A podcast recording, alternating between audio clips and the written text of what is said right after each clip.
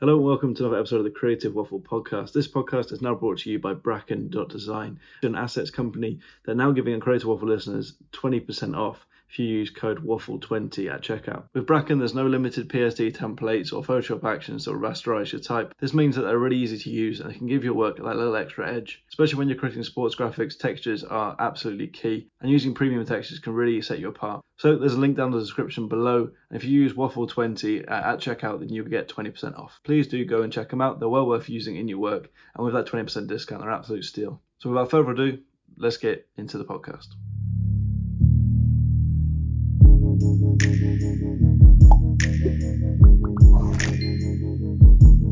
Just like that, all good. Welcome. You've been a guest that has been requested quite a bit by guests, but also people not on the podcast. So yeah, I'm excited to chat with you. Yeah, well, thank you for having me. I feel quite flattered. The moment you reached me and told me that some designers recommended my name, I had to listen to them. I had to listen what they said. It's crazy for me. Thank you. No worries at all. Yeah, I mean, let's go to a bit of an introduction to who you are, and then we'll get into a bit about your work and a bit about why people think you should be on the podcast. Well, why people think you're so good and why your work's so good, you know, and your work background and history. So yeah, who are you? Give the audience a bit of a lowdown. My name is Franco Di Pietro. I'm 23 years old. I'm from Argentina. I live in Argentina, in Buenos Aires. I'm a graphic designer. I'm specialized in sports, in the sports kind of industry. I specialize in sports manipulations. And I've been doing this for 2020, when the pandemic started. That was my starting point for me. I had some knowledge of Photoshop, but I started there. That's basically it.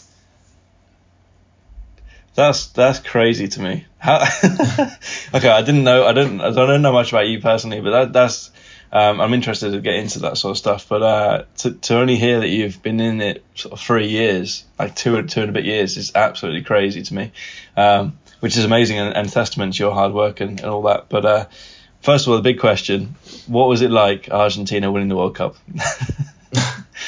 It was mental. I was in Qatar actually. I was working with Nick, alongside Nick, and nice. One of the first feelings, even though it might sound weird, is that I wish I was in Argentina because everyone went nuts when winning it, and for me it was special, of course. But it was something that I think for the majority of people, we weren't expecting it to be living it, you know.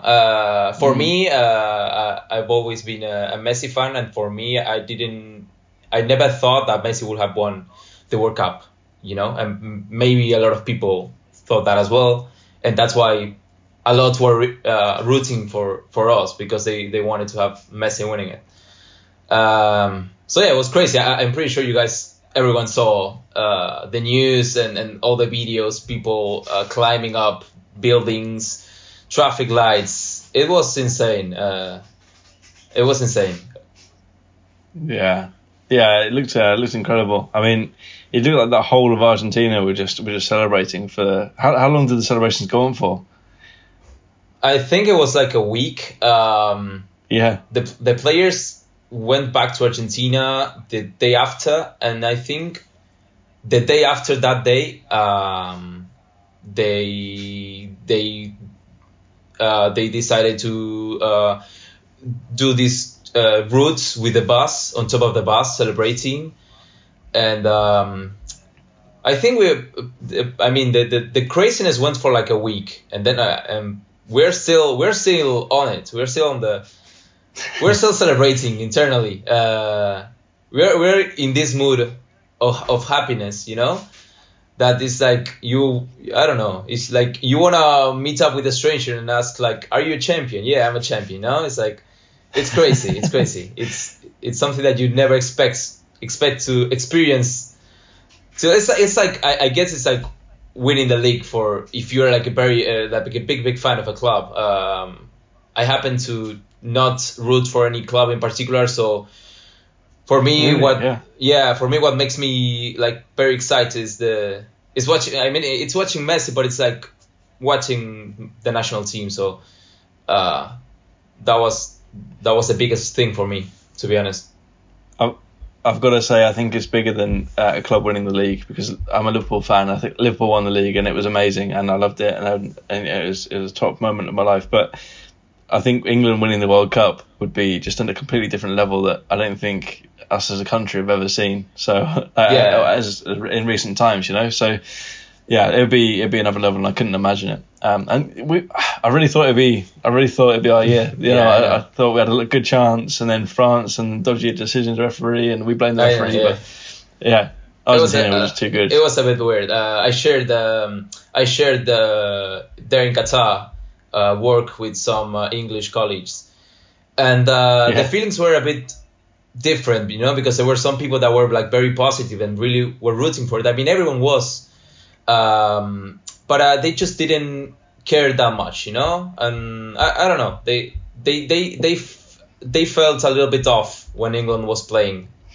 I guess I was comparing myself with them, and I go crazy when I watched a lot of games inside the office, and every time Argentina scored a goal, I screamed on top of my lungs, and people were staring at me, thinking that I was crazy because I turned myself.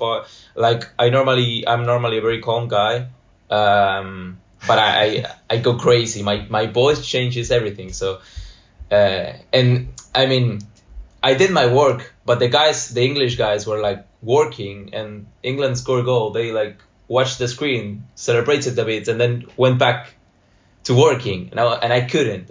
They like the 90 minutes of or 100 minutes of Argentina playing, I just couldn't touch the computer. It was very tough for me. Amazing. I love it. I love the passion. Yeah.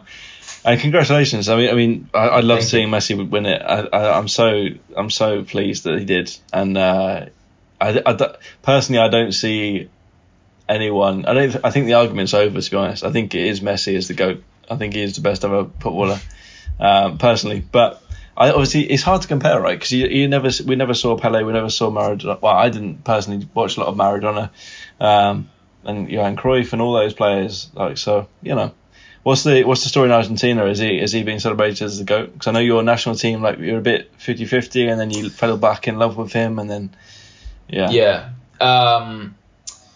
think it has been changing.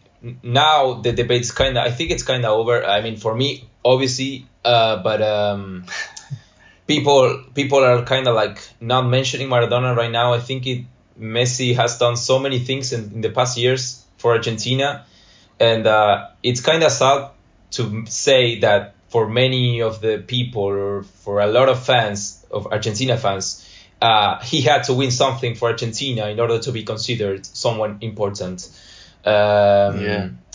So now a lot of people are saying that he's there. I think they don't want to say it, you know. A lot of old people are saying, like, they have Maradona, they grew watching Maradona play. So I guess it's kind of difficult to admit that Messi is better. And I normally tell everyone that in the future, if someone comes and is better than Messi and starts making things, which I don't think it's gonna happen, but if it happens, and when the young kids are gonna like start rooting for that kid and say for that player and saying that he's better, I'm gonna get mad, you know. So I think I'm gonna experience what Maradona fans are experiencing now. But I don't know. I think as Argentinians, we gotta say each other that we have the two best players in the history, and they are not comparable, you know. They were different years, different. It was different football back then. So I actually have a.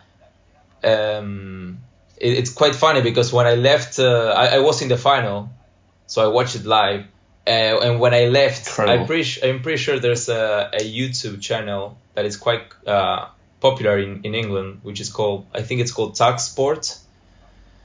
Okay. Talk Sport. Yeah. So I was going out. I was rushing because I had to go to the office to say goodbye to my teammates. And they were recording, and I happened to appear on the video. So I'm there, and why I'm saying this is because they asked me. I was holding a flag. I brought a flag to Qatar with the sign I made of Maradona handing a ball to Messi, and they started asking and comparing: is he better? Is he is Messi now better than Maradona? You know, and so yeah, it was good. Amazing. Yeah, how was that as well? Because obviously, there's so much to talk about with you in the World Cup, and like all your journey must have been crazy. Your phone must have been like red hot the whole time you were at the World Cup with all the artwork you put out. But how was that? I mean, this piece that you did went completely viral in the football world.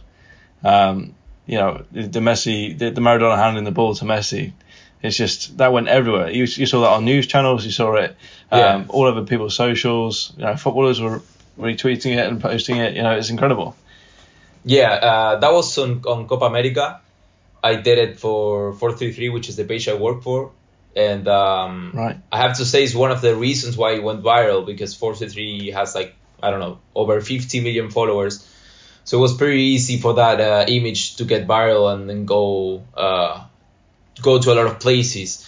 So I don't think it would have been viral if it wasn't for them, and I don't normally use other social medias other than Instagram or Twitter, so I've seen a lot of people sharing it on Facebook.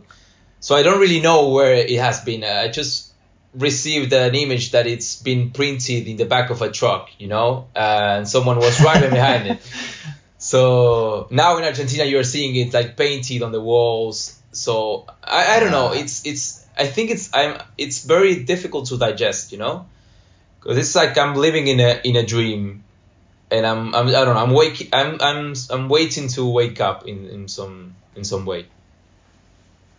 How's that?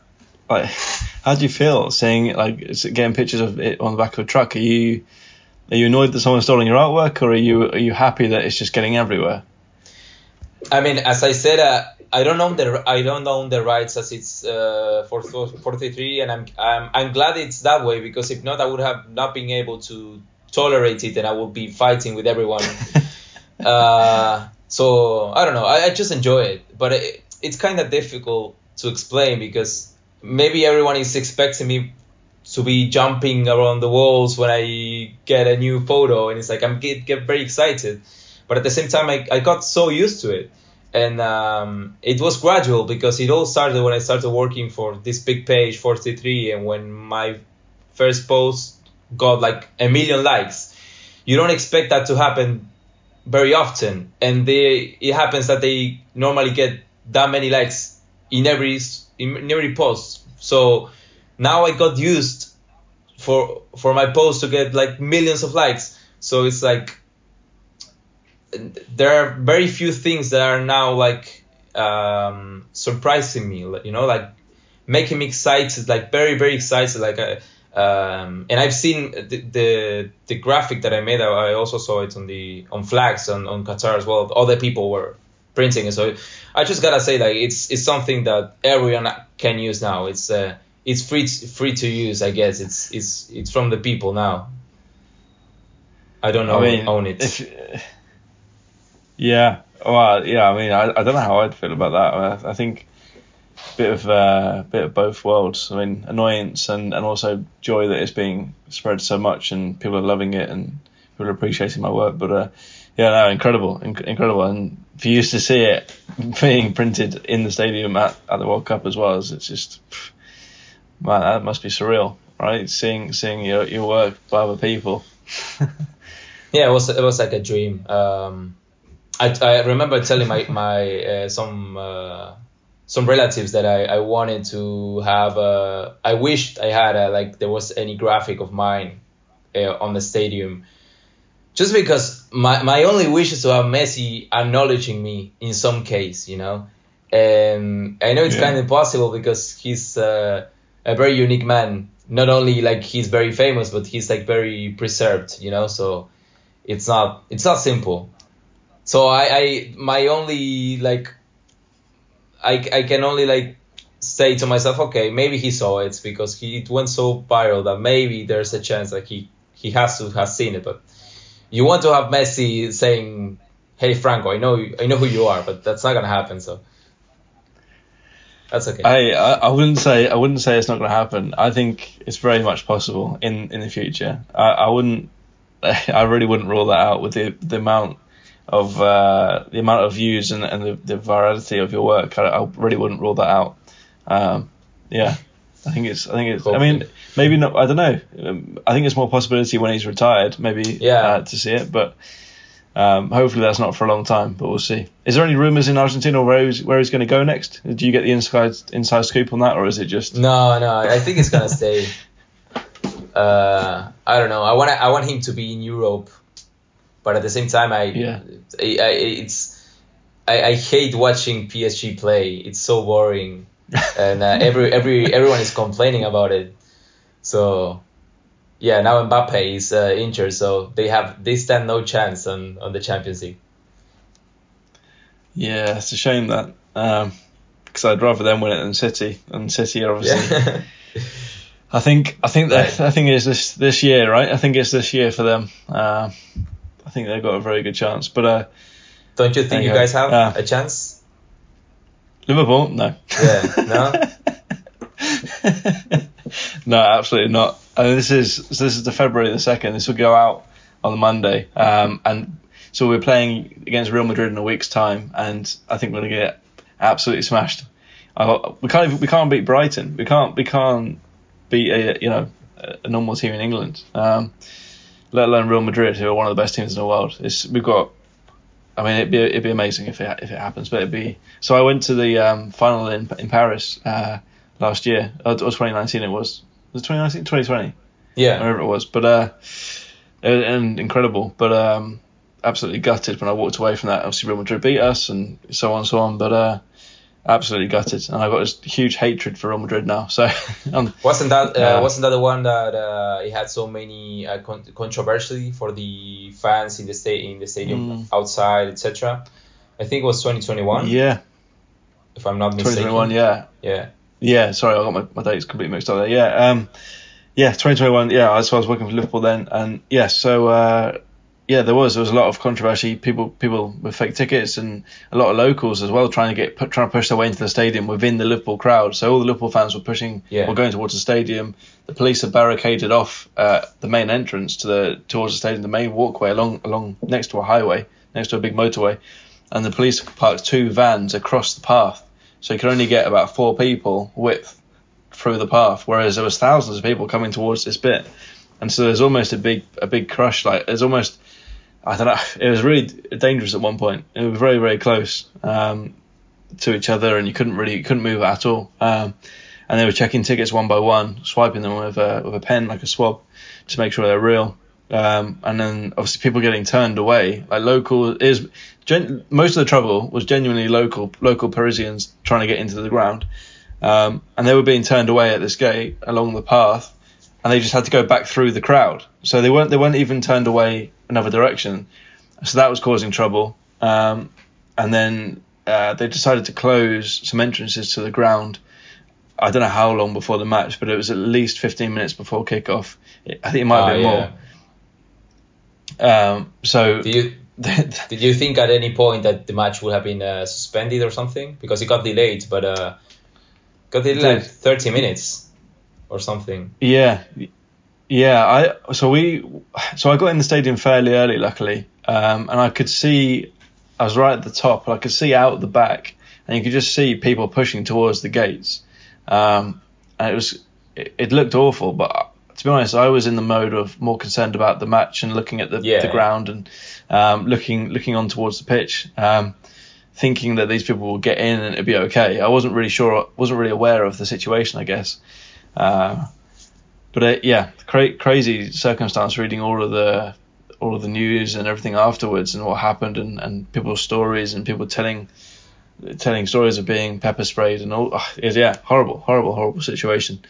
I'm not sure if any fans have been compensated, or like I don't know how they would compensate for that sort of thing, but I mean, it probably was one of the scariest things on the way out of the stadium as well.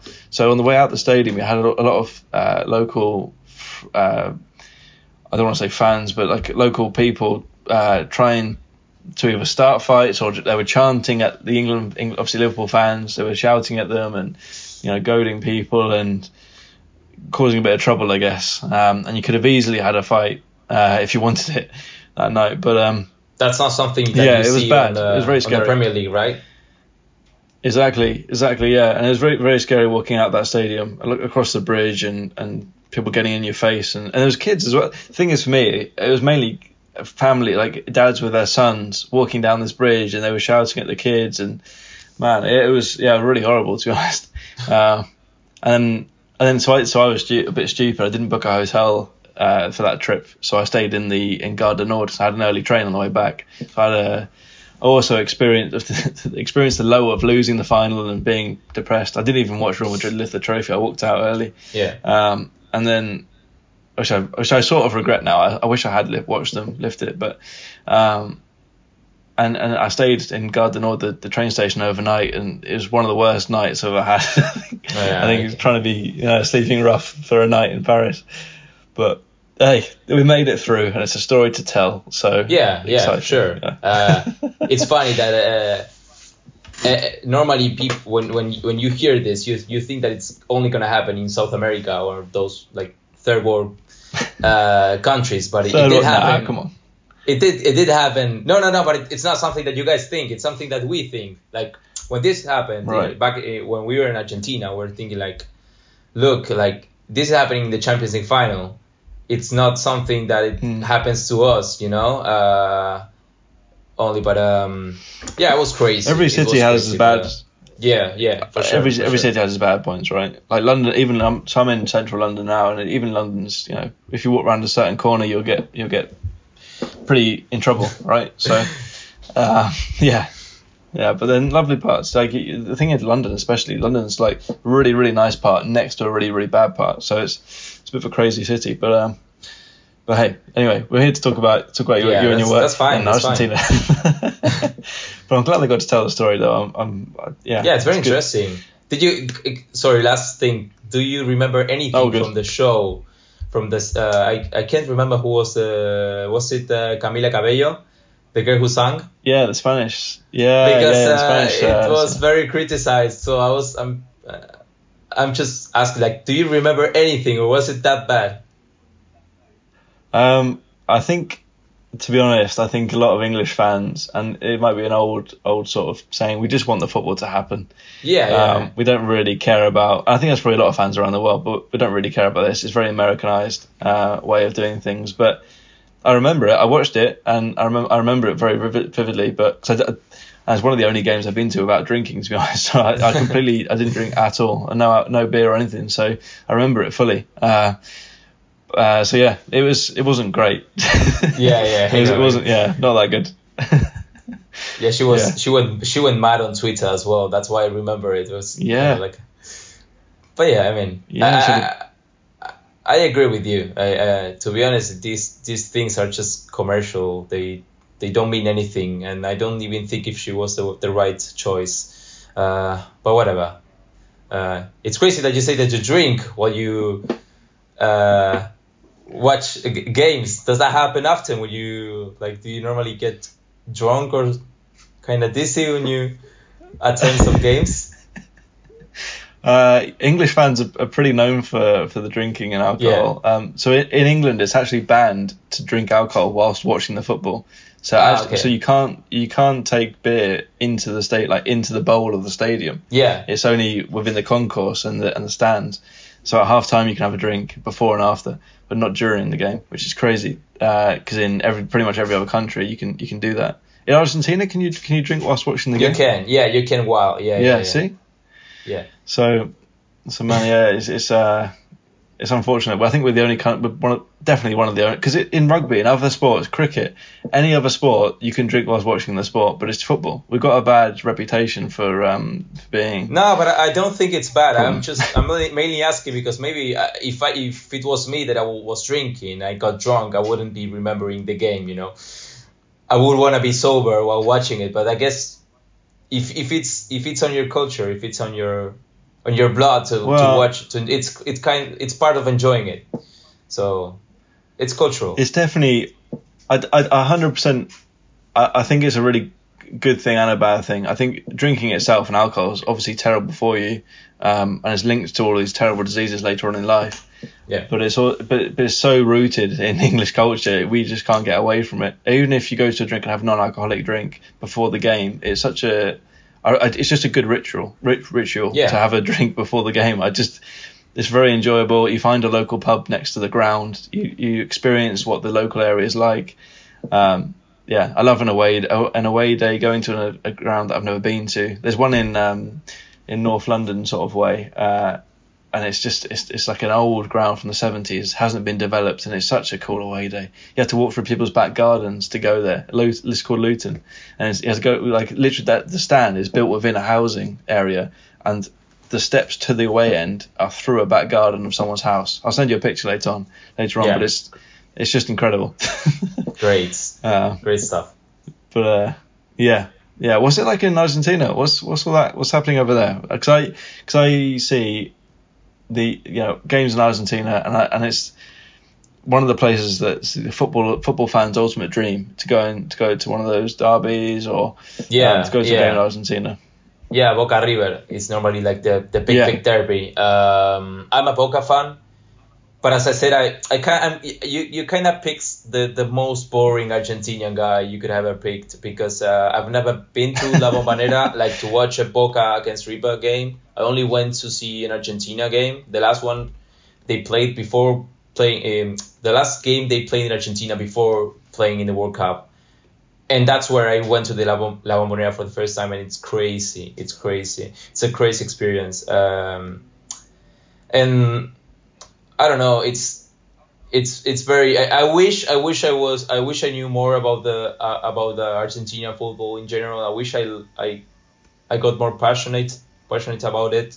I remember watching Riquelme playing, and I think I can say that when I was a kid, I was more a fan of Boca than I am right now. But for me, the moment I started watching European football, I just couldn't look back, you know. But we're very passionate, and for example, the beer thing, it's very common, and a lot of bad things that you can think of are common as well. It's very passionate, so you're definitely gonna get surprised when coming here. And there's this saying of La Bombonera that they say that it vibrates like a heartbeat, you know, and you do feel it. It's amazing. And it was an Argentina game. Imagine if it's a proper Boca game. So you gotta come. You gotta come. You're gonna like it. You're gonna love it. So the closest I think, obviously the closest I've been to it so far is I went to Argentina versus Italy in the Finalissima, and at Wembley. And I'm so lucky. I've seen Ronaldo and Messi lift a trophy. Ronaldo in Porto in 2019 when he won the Nations League. I mean, not brilliant trophies, but you know.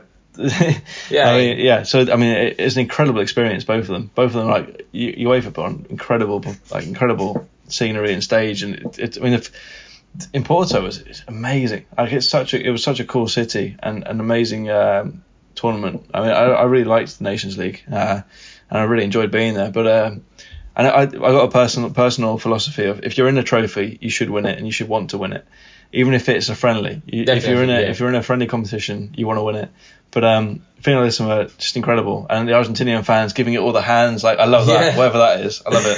What is that? Well, I had to explain that in Qatar as well, because I would get a lot of stares. So I came up with the answer while I was being asked, because I it was the first time explaining it, you know? I mean, it was the first time going out of my country. So it's kind of like you're giving energy to the player, you know? It's like, I don't know, you gotta like do something that it, like goes with the chanting. It's kind of like throwing away, I don't know, throwing the passion away. Like, I don't know, it's hard to explain, but it's the moment you start doing it and you do it as a kid and you replicate, you replicate your whole life. It's something that there isn't like a big meaning. But it's like you guys drinking beer while watching a game. We gotta move our hands while singing. But I remember Qatari kids and adults and Indians replicating it while like they were watching us sing. So that was very good. That was very cool. Incredible. Yeah, me and my so I went with a friend, long-time friend of mine from back when. I've known him since I was 6 months old, and he's English, obviously. He's English as well. And we were just joining in, and like it was an amazing experience. All these Argentinians that live in London and have come over to watch this game. I loved it. An absolutely incredible experience, and it makes me very excited to one day come to Argentina and do it and be a part of it. A couple of questions, and these might be a bit stereotypical from what we've heard. Is steak good in Argentina? It is. Okay. It is. I mean, I can't compare it with anything because I haven't like gone, I don't know, to USA or Europe to try it. But it's just is. I think there's. I don't know if I can explain it because I don't even know if I know the words, but it just tastes better, you know? I have to ask. It just tastes better. So I was going to say, like, if you come here, you're not going to be disappointed about food. You're not going to be disappointed, I don't know, like, about people because we tend to be very warm people. So I guess we have a lot of economical, financial problems, but the other stuff is just great normally. Apart from also the insecurity and stuff, but that's just common everywhere. But it is, so do come. It's not just football, I promise. I'm happy if it is just football, but I've heard it's a lot of culture, you know. And then matcha tea as well. Is that so? One of my American friends has started drinking matcha tea, and. Obviously, I see Messi, I see Neymar drinking it, I see Adrian drinking it. Alisson, you know, all these big footballers drinking it. Is that a regular thing in Argentina? It is. Yeah. Do you drink it? I started drinking it now, like more often. But if you ask me, like I don't know, a year ago I wasn't. So it's quite common in a lot of regions and. In a lot of countries surrounding Argentina, and there's this debate that they don't know if it's Uruguayan or Argentinian. That's why you see Luis Suarez drinking it. That's why, I don't know, you see Griezmann drinking it because he like refers to Uruguay in some way. But it's, have you tried it? Have you ever tried it? No, I haven't. No? I need to find a good source on Amazon. I need to find a good source for it, and then I'll try it. If you can recommend a company or someone that does it in Europe that's good, then I'll drink it. Okay, you're not gonna like it at first, that's for sure. So, I mean, I wouldn't recommend you buying all the materials to taste it once and then throw it all away. But it's kind of like a social drink, so people gather, and that's. It's literally social because you pass the drink to the other, and you drink from the same. How do you call it? The straw, yeah. The straw, yeah. So you don't clean it. You don't use your own straw, and people drink it at any time, at mornings, at eves, at the afternoons, with food.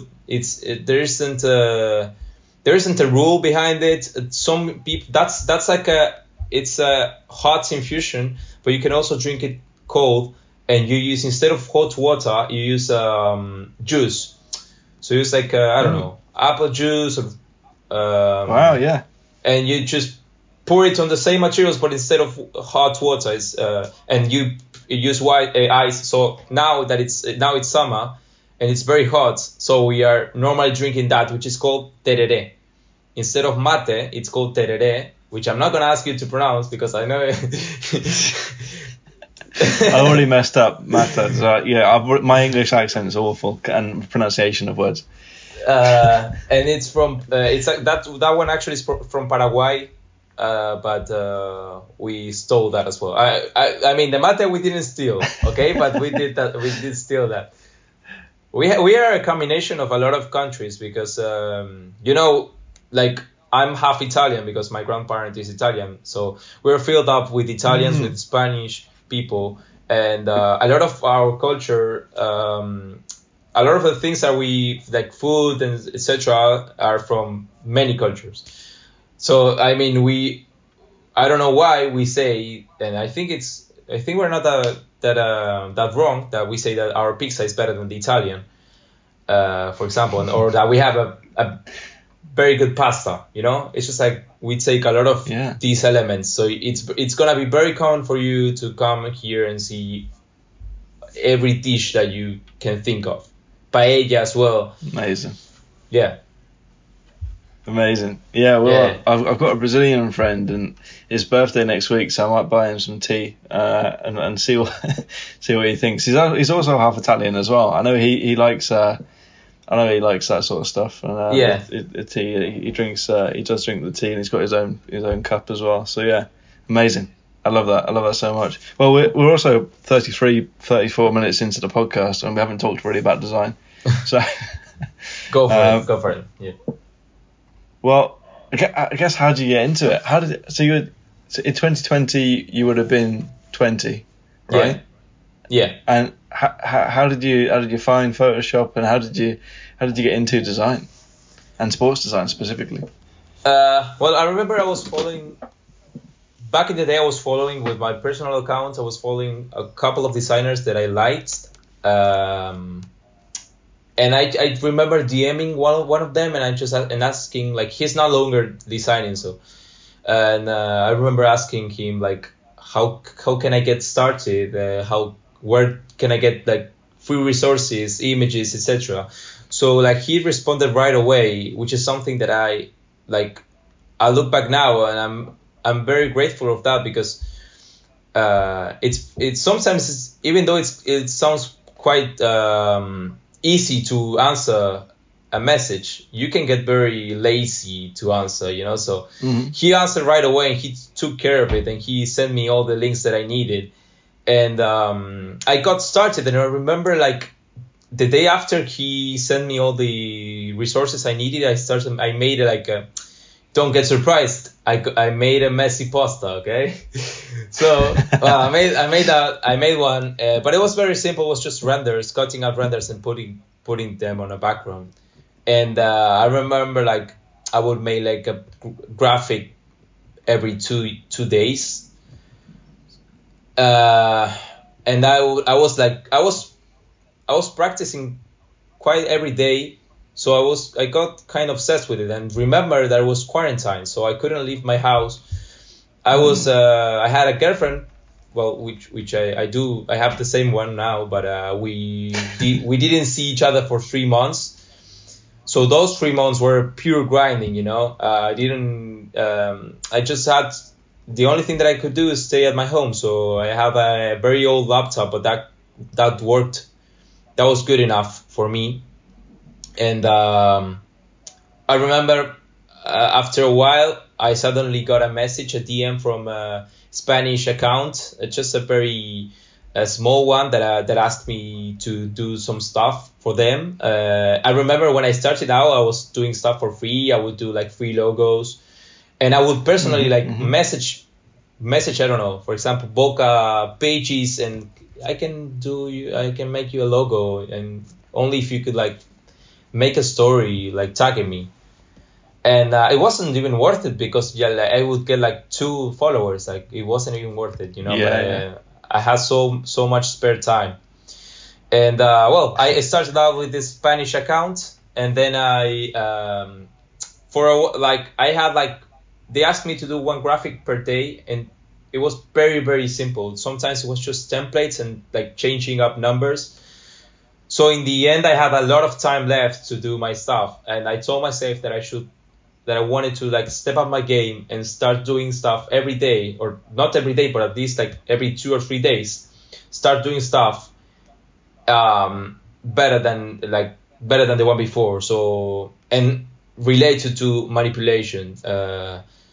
So I made one graphic, and then for the other one, it had to have a better concept, or I don't know, a better execution. And I don't know. And I remember like I would finish a graphic, post it the other day, give myself a day off, and then the other day I had to start thinking of the concept. So I took it very seriously. You know, it wasn't like going to Pinterest and I didn't even think of going to Pinterest. I was just like, I'm gonna sit and start thinking of ideas. And sometimes I was just force myself. Many people will ask me like, how can you come up with such like crazy ideas? And now I do use Pinterest, but I always like to sit and just, I don't know, look at the wall, you know, or look at a blank paper and start writing things. I kind of like to disconnect a little bit with that. And thanks to me getting obsessed with this rhythm of posting a graphic every 2-3 days, 433 contacted me. It was thanks to a friend, which I want to say the name, but I can't remember it. I think it was called Dan or something. I'm sorry if I can't remember it. It was like a long time ago, and I haven't spoken with him since then. And he knew a guy that worked in 433, so they were actually looking for someone. So he recommended my name, and the day, like 2 days after, I got an interview. So that was it. Like after that point, everything like went crazy. Amazing. That's so cool. And you're freelance now. So what were you doing during that time? What were you doing during COVID? Were you studying, or were you working another job? Yeah, I didn't mention, sorry. I didn't have a job. I was studying graphic design, so I had some connection with it. But I was in my second year, and I was about to start it. And so I gotta say thank you to the pandemic. And it's kind of difficult to say it, because it would be something very controversial to say before, you know, that to say that you did good in the quarantine, you know, because a lot of people suffered. And and after I remember when I was doing all these graphics, the career was about to open to start studying again. It was gonna be online, and I got the job offer for 433 like before. So that was like the best excuse I could have to like quit it, because I didn't want to start it, because I was so like I really want to keep going, but I wasn't getting enough money. So like, how could I tell my parents I don't want to study, I want to do this stuff? I remember I was earning like 200 euros a month or something. So I mean it wasn't something to live, you know. And I worked for the Spanish account for like 6 or 7 months, and I was able to earn enough to buy a new laptop, and then it helped me. So it was kind of like a slow process. It wasn't magic. I get a lot of comments of people asking how did I do it, how like, and they want changes right away. It's just like everything. It's just like you hit the gym, you're not gonna see results in 2 weeks, you know. And it's kind of just experience, you know. For me, it was it. Amazing. That's a cool story. I mean, well, the gym for me, it's been like 2 months and I haven't seen the results. So, you know, it takes a while, right? Keep it going. Just keep it going. I haven't gone to the gym for a while, so I admire you. I already admire you. Yeah. Well, so you quit the course. You stopped doing the studying. Yeah. It was very interesting, and I gotta say that a lot of things that I learned through college, like It was a lot of theoretical stuff, but you could use it because I learned a lot of composition. I learned a lot of structures. Like I don't know how you say it in English, but it's something called like visual weight. So it's like when you see a piece, you can tell if it's not right balanced because maybe there are some elements on the top and you gotta like compensate it on the bottom. It's like something that only the eyes can tell. So those things I learned from there, but I also a lot of people ask me, should I study graphic design? It's like, if you want to study, do it, and I recommend it, but you're not going to be doing the same stuff, things that I do. But I don't think the right thing to say is to quit graphic design, quit the university and go for this, because I don't think it's clever. And I got lucky. I don't know if everyone else is going to get lucky. But one thing that I do know is that I think the graphic design like community and all the clients surrounding it, I think it's getting quite new. So there are a lot of new clients that are jumping on it, and I've gotten a lot of new clients that they are kind of new to it, and they don't even know how to handle a graphic designer. So that means that they are like jumping on the trend, and that's very cool because that also says that a lot of designers will get job opportunities. So I just don't quit it and do both. I don't know. It's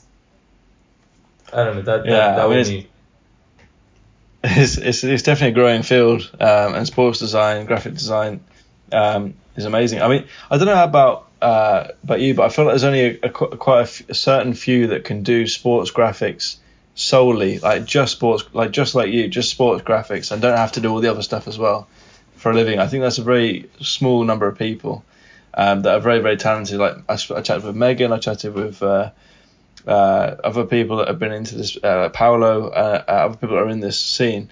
Whereas I'm a designer, and I love doing this sort of work, but I have to do all the other stuff as well. I have to do the brochure design, I have to do the adverts and the illustration, other stuff that's maybe I don't enjoy as much, but it's still very valuable to the company that I work for.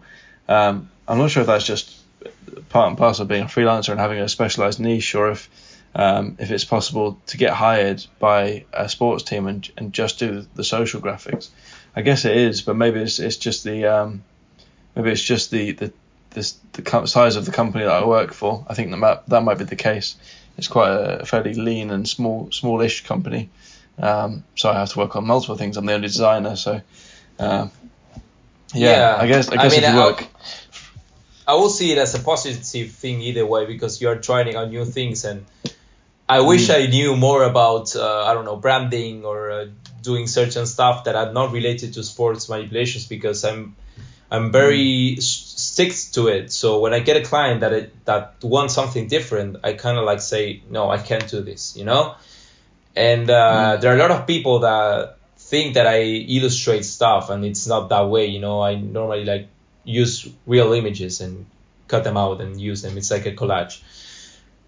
But I wouldn't see it as something negative. As long as you are liking it, I feel like it's giving a lot of value to your curriculum and to your portfolio. So you shouldn't be worrying about it, but I do agree that there aren't many cases where you can do only that. They're always going to ask for more normally.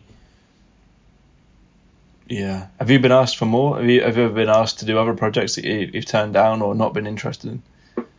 Yeah. I'm not really into posters like that are like pure renders and the big text, you know, like a movie poster.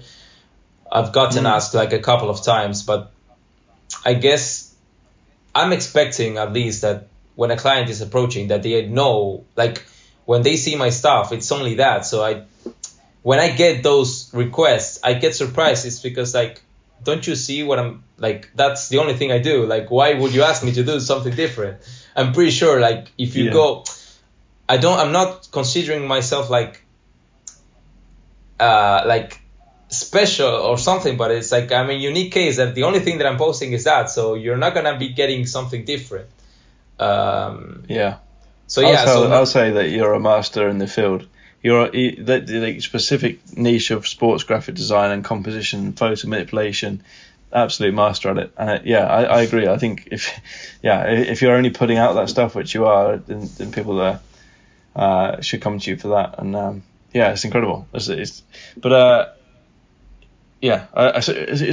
basically just practice and you'll get better and better and better. So where have you learned the techniques of lighting and building up layers and all the different angles that you get into your work and the different. Looking at this, all right. So I'm quite far back on your Instagram now. I'm looking at an Aubameyang Arsenal post that you did with his foot's up in the air, and he's like stomping on the liver bird, which is unfortunate. Yeah. But getting those angles and compiling that photo. Do you mind breaking that down? Like, could you break that down for me? What are the different elements in that photo? I remember for that one in particular. I remember like literally googling giant or something on Google Images because I already knew what I wanted to do, but I wanted to look for references, and I found like it's kind of like a copy, that one, because it's from a comic, and that same pose has been drawn. So I just took that image as a base, and I started like cutting out the images and putting them over the drawing. And then it was just a matter of like putting out the background elements. I normally say that the thing that I struggle the most is finding images, because on Google you can find plenty of references, of body references, or things that you can use. But I think you can tell when someone is good at it or not is when finding the right images and how you blend them, which ones you pick. Sometimes you can nail the body, but if you can nail the expression, if you pull the face, but if it's too big, if the neck is too long, it's gonna look bad. So it's pretty much that. So with the with the legs and the shoe and the boots and the knees connecting to the knees. I'm trying to work out what's different photos. Like, are all the different parts of the leg a different photo? Yeah, obviously the boots are a different photo, but the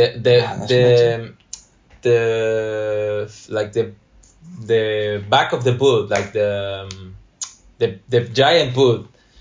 I just literally I tried to see which boot Aubameyang used, but I think it was a Nike boot or something. So I just went like, there are plenty of images of Nike boots that are seen from many angles. So I just like cut that out and use a warp or like something to like either warp or liquefy or something to adjust it.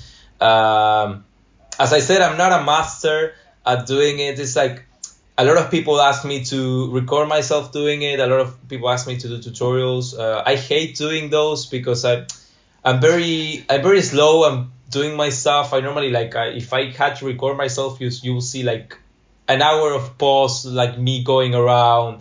It's not efficient, and I'm not the best at knowing the software, you know. So like if you saw the stuff that I did, even though maybe for someone it could look incredible, I'm not the best at, I don't even know all the shortcuts for Photoshop, you know, so who does? That's the question. I don't know who it is. I don't know someone that knows all of them. There's so many ways to do one thing. It's crazy. Yeah. That's a good thing. Which is why we're all good at it. Yeah, for sure. So the last thing on this Aubameyang one, right? So his knees and his upper body and the legs are all different photos. So all of the parts of his. Man, so how have you blended all that together? Because it's like, do you blend them at the sock line, or do you blend it at the shorts line? Like, how have you blended them there? Like the colors, etc. Like everything, like the lighting, or like put them, like it's just a matter of like blending the socks and the legs, etc. It's I think it's a matter of using the, like, you gotta mix the same colors and I don't know. It's quite difficult to explain, but I guess it's a matter of knowing the colors. I use a lot of color balance, hue saturation, selective color. Mm-hmm. It's everything there. You just gotta like start experimenting. I watch a lot of YouTubers that I would recommend, such as Penny Productions, Face Runner. There are a lot of guys out there that are magicians, and they can teach you how to do those sort of stuff. But it's actually more simple than you think. Amazing. Very, very cool. Thank you. I'm just scrolling through your Instagram now. do you remember the first piece you did? You said it was a messy piece. Is it on your Instagram still, or is it? Yeah, it's pretty much that one. Yeah, I kept quite everything. So if you scroll down, you can see all my process. Like. Nice. Yeah, I think I see it. Nice one. It's incredible the transformation you've come. I mean, even the start was very decent. Like the River Plate one, so 157 weeks ago, the River Plate post you did, like even that, like I know the shadows are. You probably think now the shadows are a little bit dodgy, or you could do better now, but man, it's pretty damn good for someone that's only just started. That's 3 years ago. That's probably just when you started. yeah, pretty much. I guess I had some eye into designing, so it's not that I. Yeah. So it sounds more spectacular than it is. I know it's still very few time, like 3 years. It's not that much, but I had some knowledge of it. It's not that I first opened the Photoshop for the first time and I didn't even know where was the brush tool, but I did use a lot of.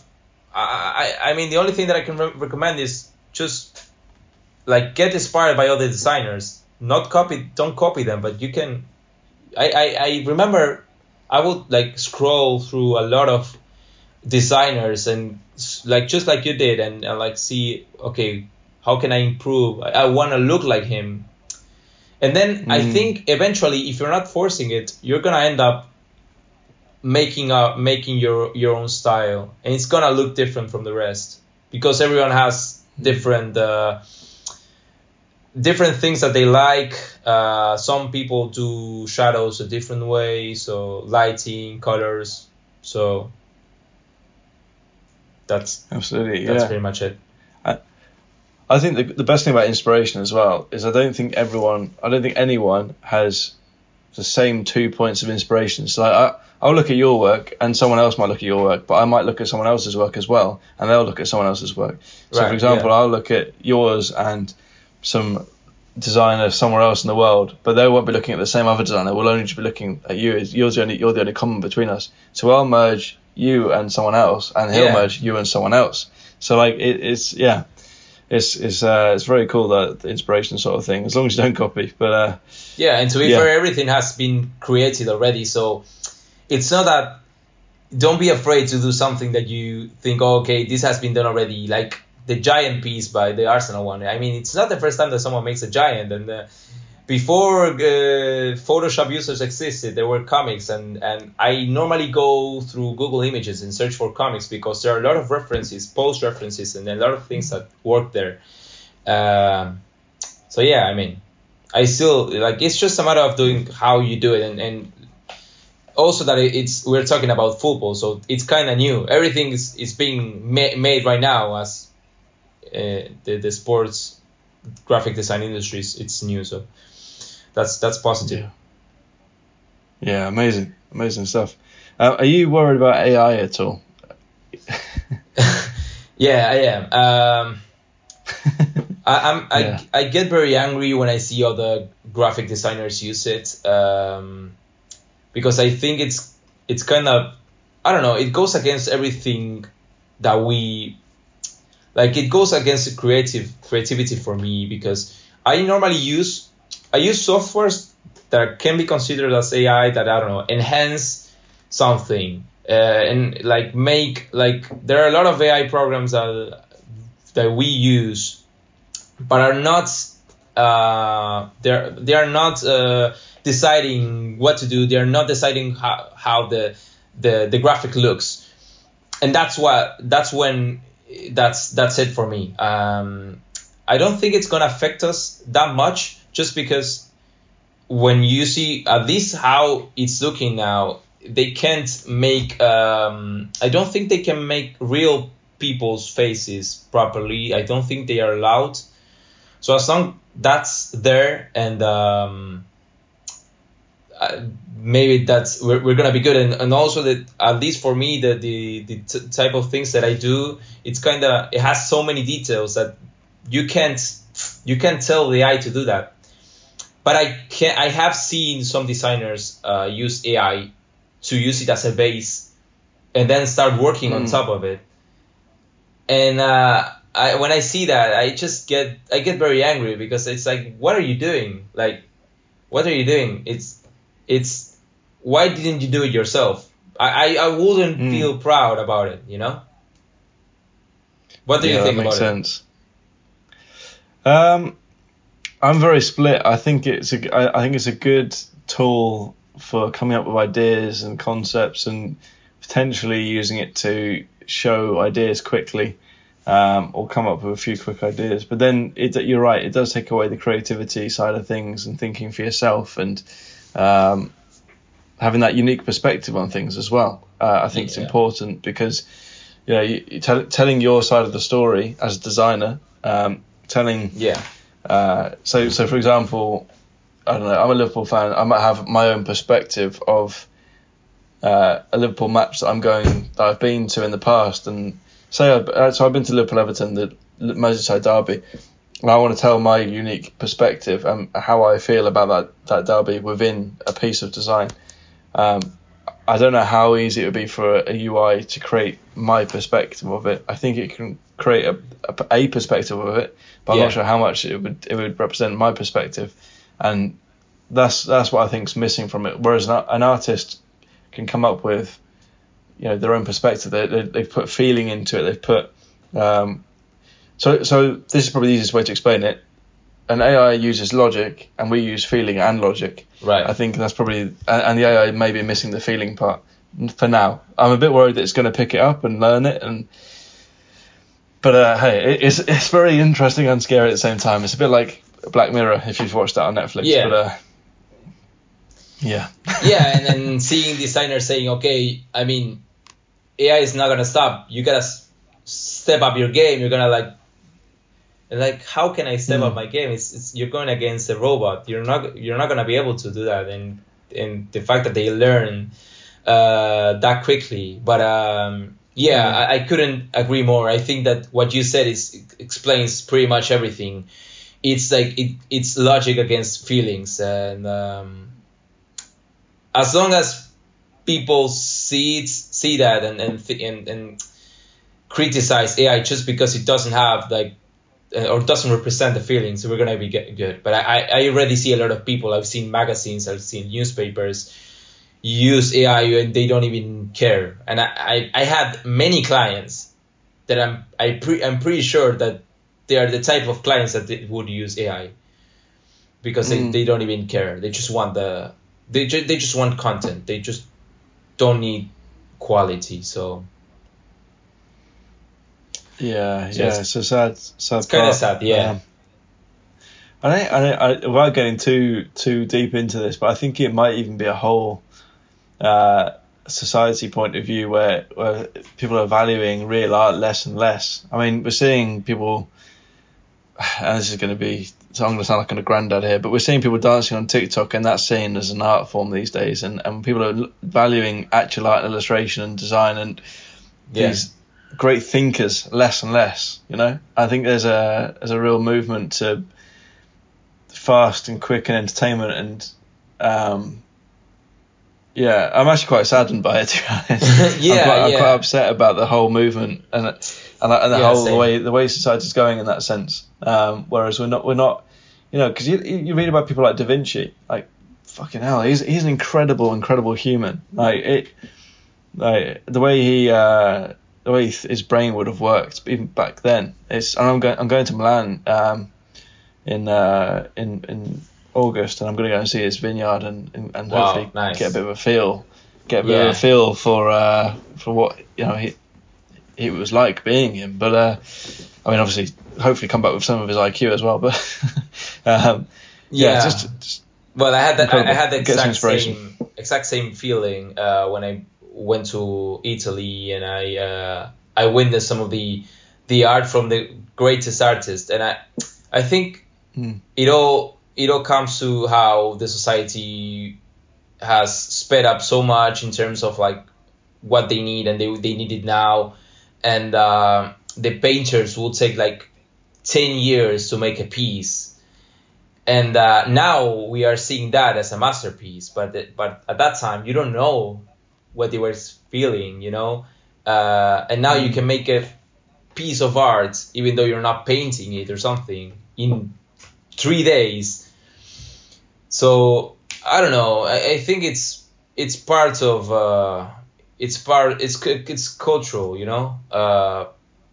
but I don't know if we can't also like always look at the past, because we're gonna feel like everything's that we do now is not good enough. Like the buildings look gray, they look clean, but they look like very like ugly and boring. They don't have all those details, and I don't know. But yeah, it's very interesting. I think hopefully it's gonna collapse, just like cryptocurrency, hopefully as well.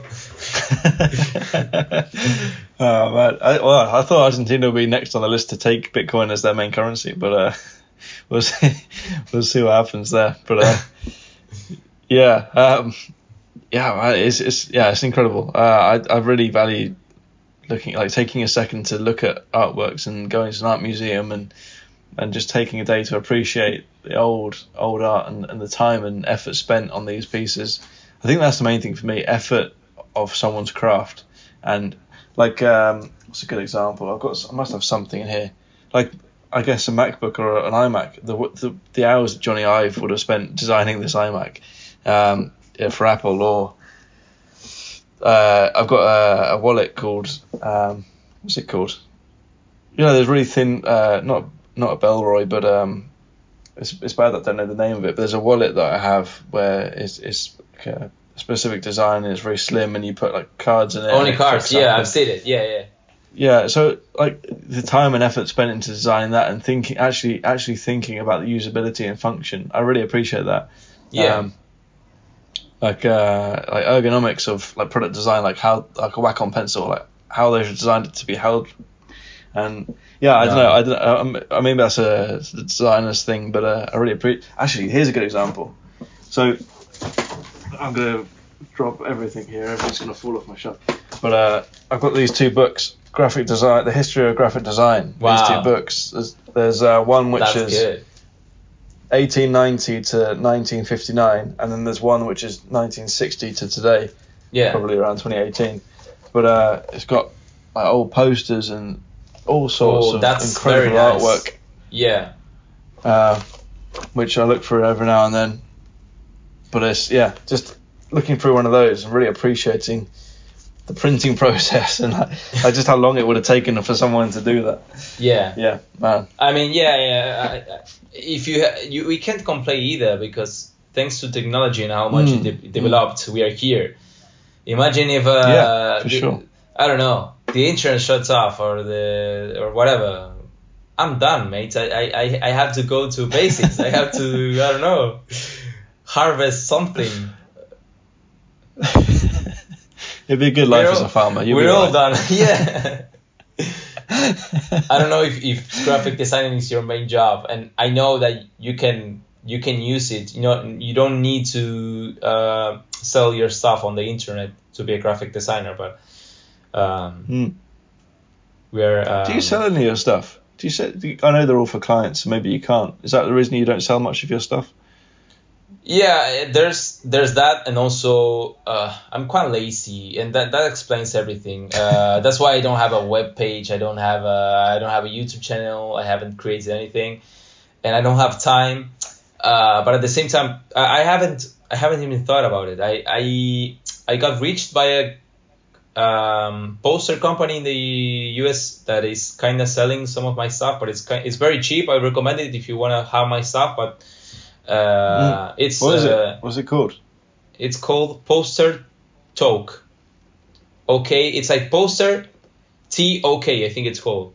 I don't know how to spell it, but to pronounce it. But they're like $8 plus shipping, and that kind of cool. But it's only the stuff that I have made for myself, or some client stuff that I haven't, like they haven't asked for the rights or something. But oh yeah, I see it now. But yeah, unfortunately, most of the stuff that I make it's for clients, so that's why I can't be asking for money or anything for the Maradona and Messi piece or whatever. And I know those are the most famous ones. But yeah, nice. I mean, that's what I need. There's also something about, I don't want to be like too obsessed with money or like with numbers or like too much stuff, because I'm already a very anxious person. And I don't want to get into many stuff. Like, I've seen some friend get into TikTok, and he's been getting a lot of numbers, and I'm like, okay, I want to do that. But at the same time, it's like, no, why do you want to do that? It's like, I know we're like, normally human beings really like to get attention and, I don't know, get feedback and comments and praises. But normally we are seeking for money. Like, why do you need to be famous? You want to get money. If I'm a very busy man. I'm not struggling with money, so I don't need more of that, you know, because I'm also struggling a lot to say no to clients, and now I'm kind of teaching myself to say no and take my time, because I remember listening to one of your podcasts, and you were saying how much you struggle with like taking pauses and everything. I happen to have that as well, and my girlfriend is helping me a lot with that, because, as you said, it's like you gotta be with her, you know. So it's one of the main reasons. It's one of the ways to escape from work, and. Mm-hmm. One of the reasons, like, it's very hard when it's really hard when your hobby is also your job, so it's very difficult to have that, like, to separate it and to do different stuff, you know. So absolutely, yeah, no, absolutely. I mean, so I worked for Liverpool for 9 months, and it's it became a bit much on my mental health when Liverpool were winning things and going through the highs and lows and losing Champions League final. And my partner must have been really frustrated with me, you know, Liverpool being my job, Liverpool being my hobby. Yeah. And just talking about Liverpool to her 24/7. Yeah, crazy. A bit much. But yeah, I found a better balance now, still in sport. So I know. How have you managed to deal with it? Are you managing to deal with things better, and time management, and getting saying no, or getting a grip to things, or planning things better?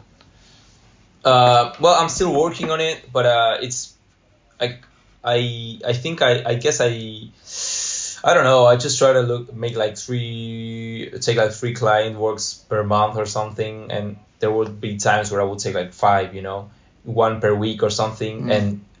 Let's not forget that I work 4 days fixed with 433, so that will be doing them on my free days.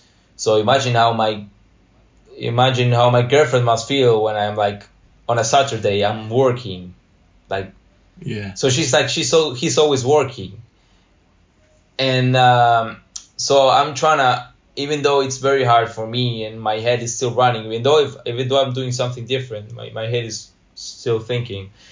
I'm trying to for myself, if I have less client work, I'll think less on it. So, but I don't know. It's difficult because at the same time you think, okay, if I say no to a client, they're going to go look for someone else and that client goes away. But even if it was the case, which is not, because I had the chance of, I have the situation of clients coming back even though I said no, but even if it was the case, there are thousands of clients. So we should prioritize our mental health more. So good advice. I like that. Yeah. Good advice. I totally understand this. When you're I think you're lucky. You're in a good situation where you've got people coming to you because you're one of the best in the industry. And I'm not just because it's a fact that people are coming back to you because you're good at what you do. You work hard and and it's tricky when you're not at that level to say no to things. I know. Once an opportunity. Yeah. But yeah, I've very interesting. To hear that people other people have the same issues, no matter what stage you're at. I'm also struggling with being a freelancer as well because I wish I was. I sometimes see people having like fixed Monday to Friday jobs and then it's just weekends. And in my case, it's like I have 8 hours of work, 4 days a week, and then when I finish work, I'm thinking that the next day or I gotta prepare stuff for all the clients. So my head is never stopping, So yeah. I just gotta learn to disconnect. But it's like it's good to be a freelancer, but at the same time, it's not. For me, it's good because I get a lot of client opportunities, and I don't see myself getting a fixed job soon, like signing a contract and being a full employee, but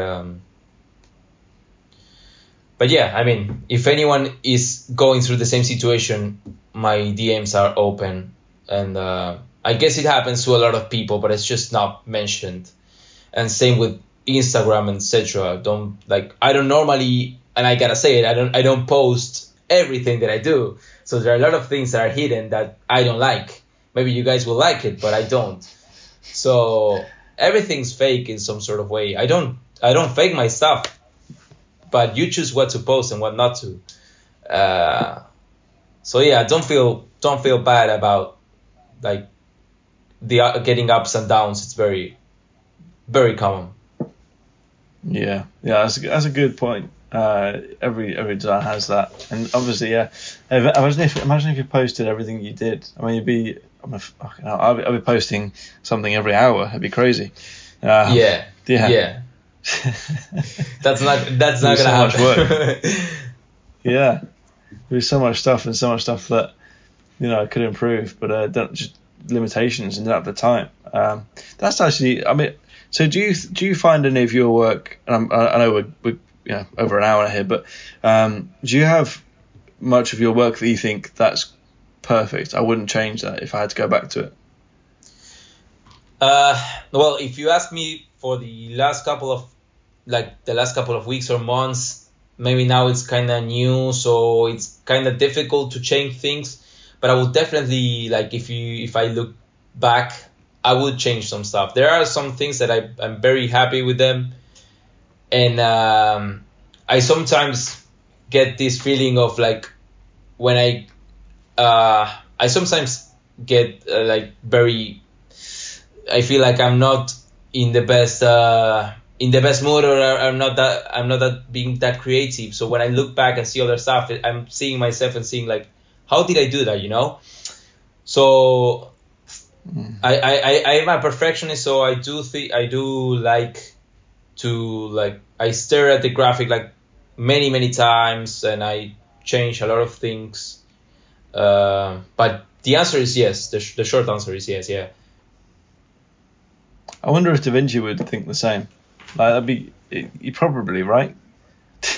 What? Sorry. I wonder if Da Vinci would think the same. He must. These incredible artists. Don't compare me with him, please.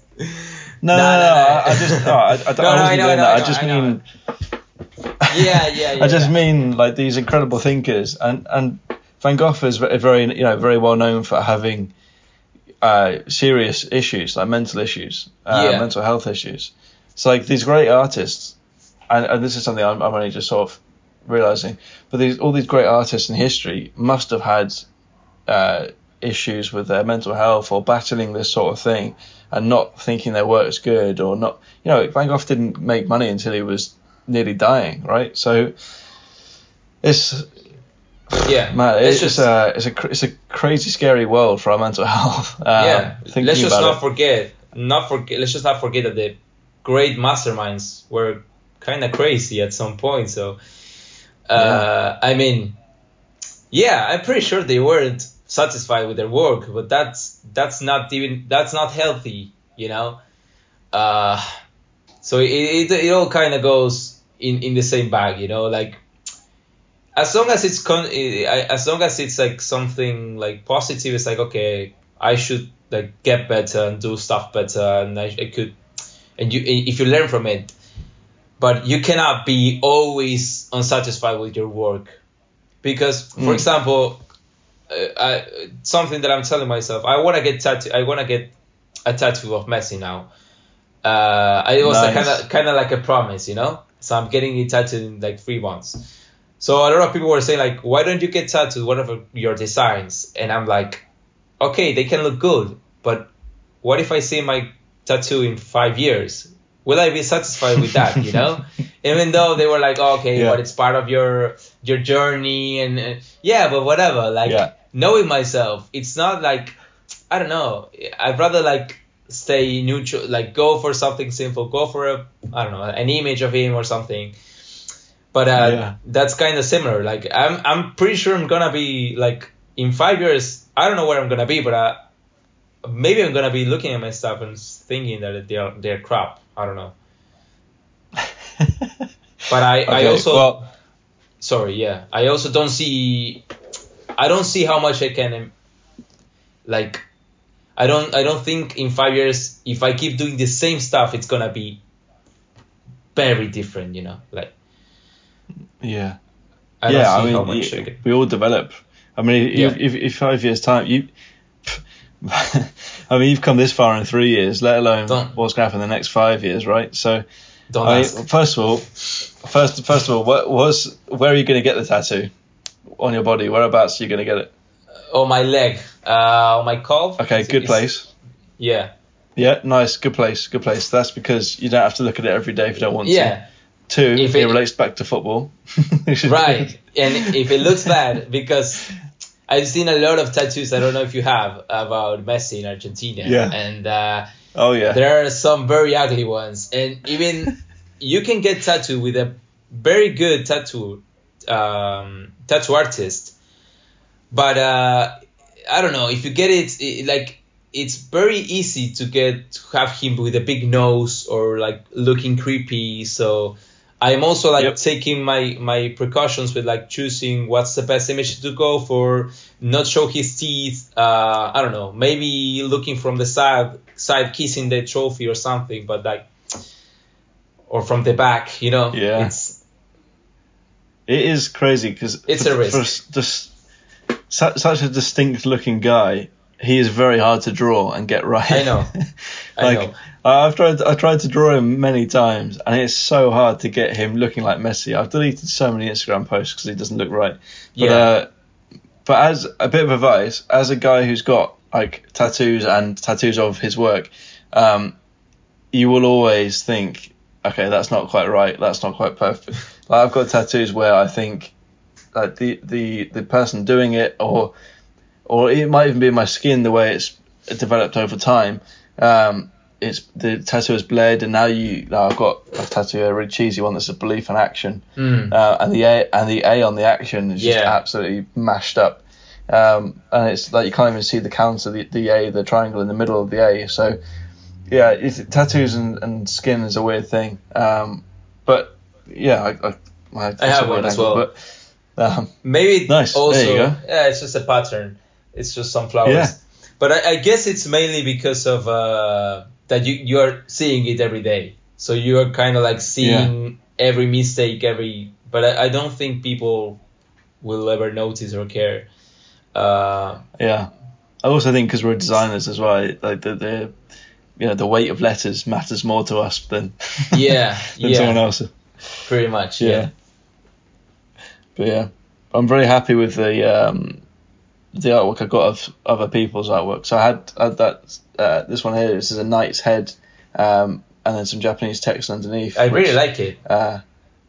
This is done by an American guy who now lives in Japan, and because I got the Japanese lettering, I thought, well, that's a nice addition. It ties in Knights of the Round Table, sort of an English theme as well. But there's so many like false meanings you can attach to tattoos, which I've sort of done over time, and like I originally got this like King Kong sort of thing I designed because I thought, right, I'm doing powerlifting now, I should focus on strength, and my whole world should be around strength. And now I do less of that stuff, but I still think it's a cool design. So, but when was that done?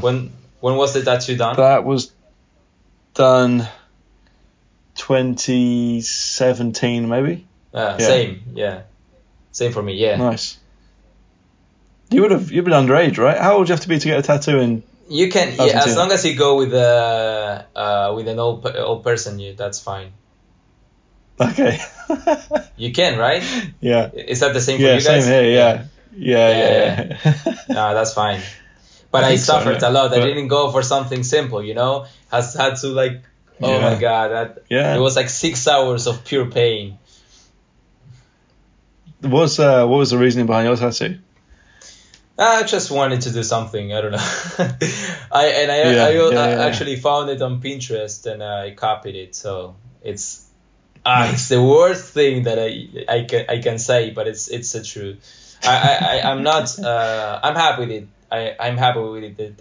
There was not a single day that I thought, why do I have this? I don't. Maybe there I would have liked to have it a little bit down or something like. But I don't know. I can't complain, you know. Yeah, exactly. You gotta make peace with these things and then move on. For sure. Is it any Dibala inspired tattoo? No, it looks like Dibala's tattoo, right? Yeah, I wanted to have. It's like a bracelet, and it's kind of common in Argentina. A lot of people have it. I don't know how it is. Maybe it's kind of something worldwide, but I didn't want to have the bracelet, the Dibala one, because everyone had it, and it's kind of cringy to copy football players. Like, I don't know, a lot of people were criticizing that, so I just went for something that looked kind of cooler. Nice. But yeah, hopefully, I don't. I mean, if Messi tattoo goes wrong, if it doesn't look like Messi, it's gonna be hard to move away. So to go on with life if you have an ugly Messi on your leg, you know. But you'll have to get something that looks good. But I'm looking forward to seeing it. I want to put a photo on Instagram or something. I will share it. Yeah, it's gonna be on April. So long waits. Amazing. Looking forward to it. Well, all right, let's wrap this thing up. Last couple of questions. Whose work are you really enjoying at the moment? Well, Paolo is one of them. Nice. The guy on the. There's just so many people. I don't want to like. There's this guy also. You should get him on the podcast as well, which is kind of like the creative lead of 433, which is called Leonardo Conte, I think it's called Conte, or I'm gonna look so bad if I keep missing the names. But his Instagram is Leo is working. So he made some very interesting stuff. Megan is also as well, and Nick, and there's so many talented. There's this guy also called Toby De Bruyne, which you should check him out. He's the guy I told you that I was doing TikTok, and we've done some collabs in the past, so he's a friend of mine. But yet there's so many people. I'll just recommend some names also off the podcast so you can reach them out. Yeah, definitely. Yeah, I'll have a chat with Leonardo to see if he can come on the podcast. It'd be good to chat with someone who works for 433 or a similar company and see what their philosophy and sort of direction is. It looks like he worked for Goal as well, so that's cool. Yeah, very cool. I'll get him on. I'll try. I'll have a chat. Next question, last one going down, is what's your best purchase under $100 American?